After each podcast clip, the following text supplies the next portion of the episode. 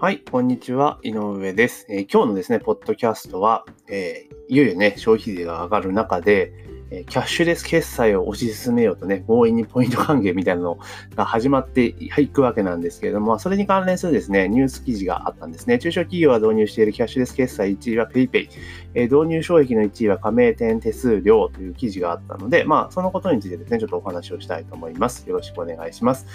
で、消費税がですね、いよいよもうあと2週間ですね、2週間でもほぼ半月ですよね。今日が15 9月15日なので、えーあと半月でいよいよ10%になってしまうというところなんですね。まあまあ、2%って言いながらも結構でかいかなと思うんですが、あの、計算しやすくなっちゃいますよね。10%なんで。ね、1個桁外せば、あ、こんだけ税金取られるんだっていうのがわかるので、若干消費が冷えてしまうような気もしないでもないんですが、まあ、それはさておき、このキャッシュレス決済ですよね。えーこれをね、やっぱ導入しているところは増えてはいるんですけれども、やっぱり、この手数料ってところですよね。ここがネックになって、導入を見送っている事業者さんが多いのかなっていうふうに思うんです。で、これやっぱ PayPay がっていうところがあるんですけど、まあ、あんだけ CM やって、あんだけ、なんだろう、あの、ばらまきましたよね。100億でしたっけ？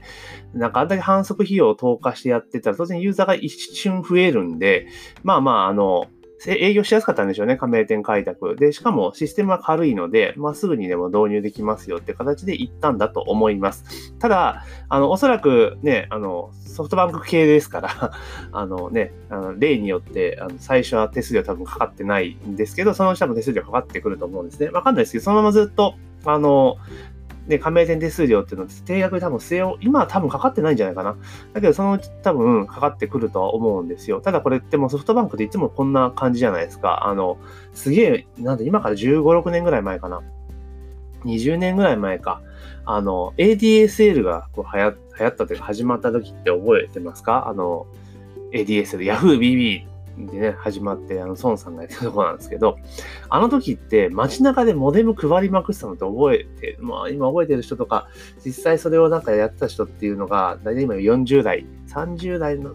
後半ぐらいのから40代以上かな。街中でなんかもらって、で、とりあえず繋いでみたって人が多いと思うんですが、まああれだからモデムを配ってでも、とにかく認知度を上げるっていう作戦で、まあある程度成果を上げたわけですよね。で、PayPay は同じく、あの、キャッシュバック、ポイントバックっていうところで、あんだけお金突っ込んでやったって、まあ、孫さんがよくやる上等手段なんですけれども、まあそんなこともあって多分伸びているとは思うんですね。ただ、個人的には QR コード決済っていうのはすごい懐疑的で、やっぱセキュリティ的に結構怪しいっすよね。うん。だからだったら別に Suica とか Eddie とか、従来のあのね、柄、パゴスと言われている日本型のえ電子決済の導入した方がいいんじゃないかなと思うんですよね。確かにその、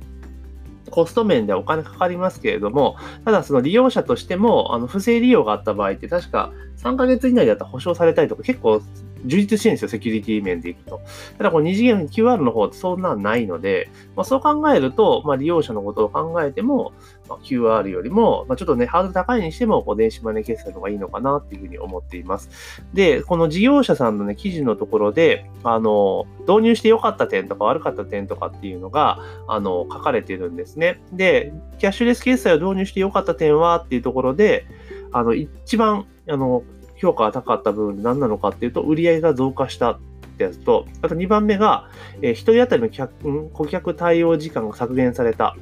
あと、現金管理のにかかる手間が省けたっていうのが上位に入っているんですよね。まあ、これも昔から言われていることであって、まあ、手数料確かにかかるんですけれども、まあ、それ以上に客単価が上がるので、まあ、売上が上がるというところと、あと、接客時間が、えー削減ね、当然現金でやるといったら時間かかるので、まあ、そこの分が削除されれば、だってピッてあのね、読み込ませるだけじゃないですか。例えば電子マネーだったらかざすだけだし、えークレジットカードだったらストライブ通すだけですよね。で、あと QR だったら読ませるだけなんで、作業めちゃめちゃ簡単なんですよ。ってなると労働時間も減らせますよね。で、さっきの、あの、現金管理かかる手間もっていうのも、これも労働時間に直結するものですよね。なので、これらが、例えば、売上が増えて、かつ、管理コスト系が減るわけですよ。労働時間とかね、経費の分が減るってことは、あの、普通に考えれば、あの、手数料分なんか楽勝でペイできちゃうんですよ。あの、ちゃんとやって訴求していけば。だけど多くの人が、あの、このね、売り上げが増えるとか、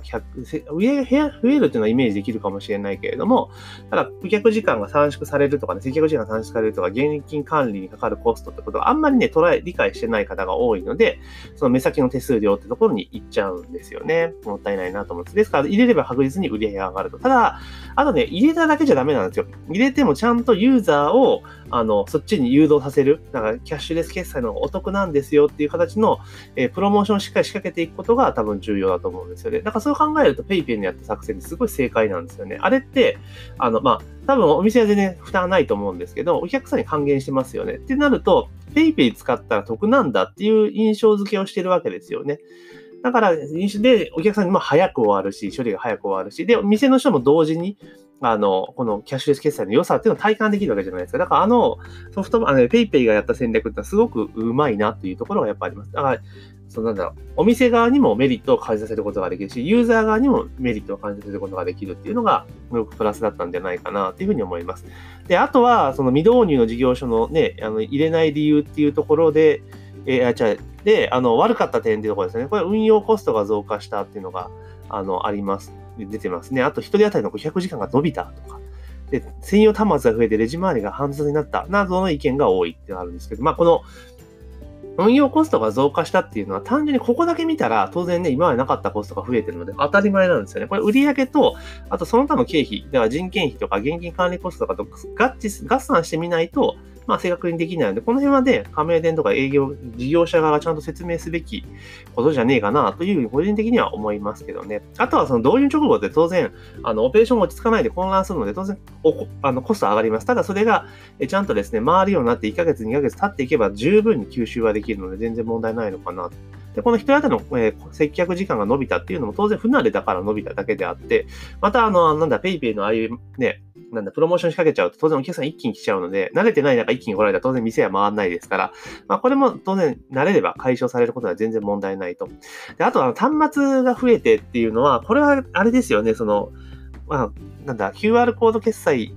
に限らずいろんなもの言えるんですけど、とにかく箱が多いですよね、レジ前ね。あの、ちゃんとなんかもう最近ね、の最新のレジになると全部それが搭載されているけれども、後付け後付けになってるとなんか一時なんかレジの周りなんかどんだけ物置いてんねんっていうぐらいあったと思うんですけど、この辺はやっぱり各事業者が協力し合ってですね、あの、ちゃんと一つにまとめてあげると、まあいいんじゃないかなと思います。だからフェリカのリーダーライターとかだったらほぼほぼね、あの、もう多分全機種読めるはずなので、ああいうの使ったらいいのになと思うんですけどね。まあ QR コードだったらね、あのバーコードで読ませるだけですから、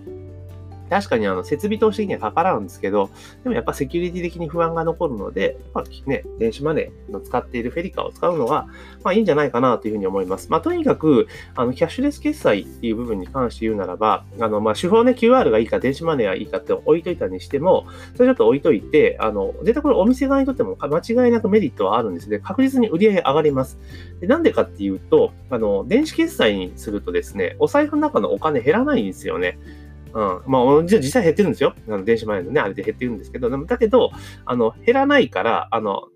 ね、な手持ちの現金が減ると人気不安になるじゃないですか。だからちょっと消費が落ちるんですけど、手持ちの現金が減らないふうに見え、見え、見かけ上減らないんですよ。だから、普通にお金使うようになるんですよね。だからカードとかってやっぱり普段よりもちょっとカードを使う場合って金額高くなるじゃないですか。ってことは、どういうことかというと、まあお店の売り上げ絶対上がるわけですよね。一客あたりの、えの一客あたりの、え単価が上がるわけですから、確実に売り上げ上がってくるというところです。で、当然手数料は発生するんですけれども、その電子決済が増えてていけば増えていくほど、その接客時間が短縮されるわけじゃないですか。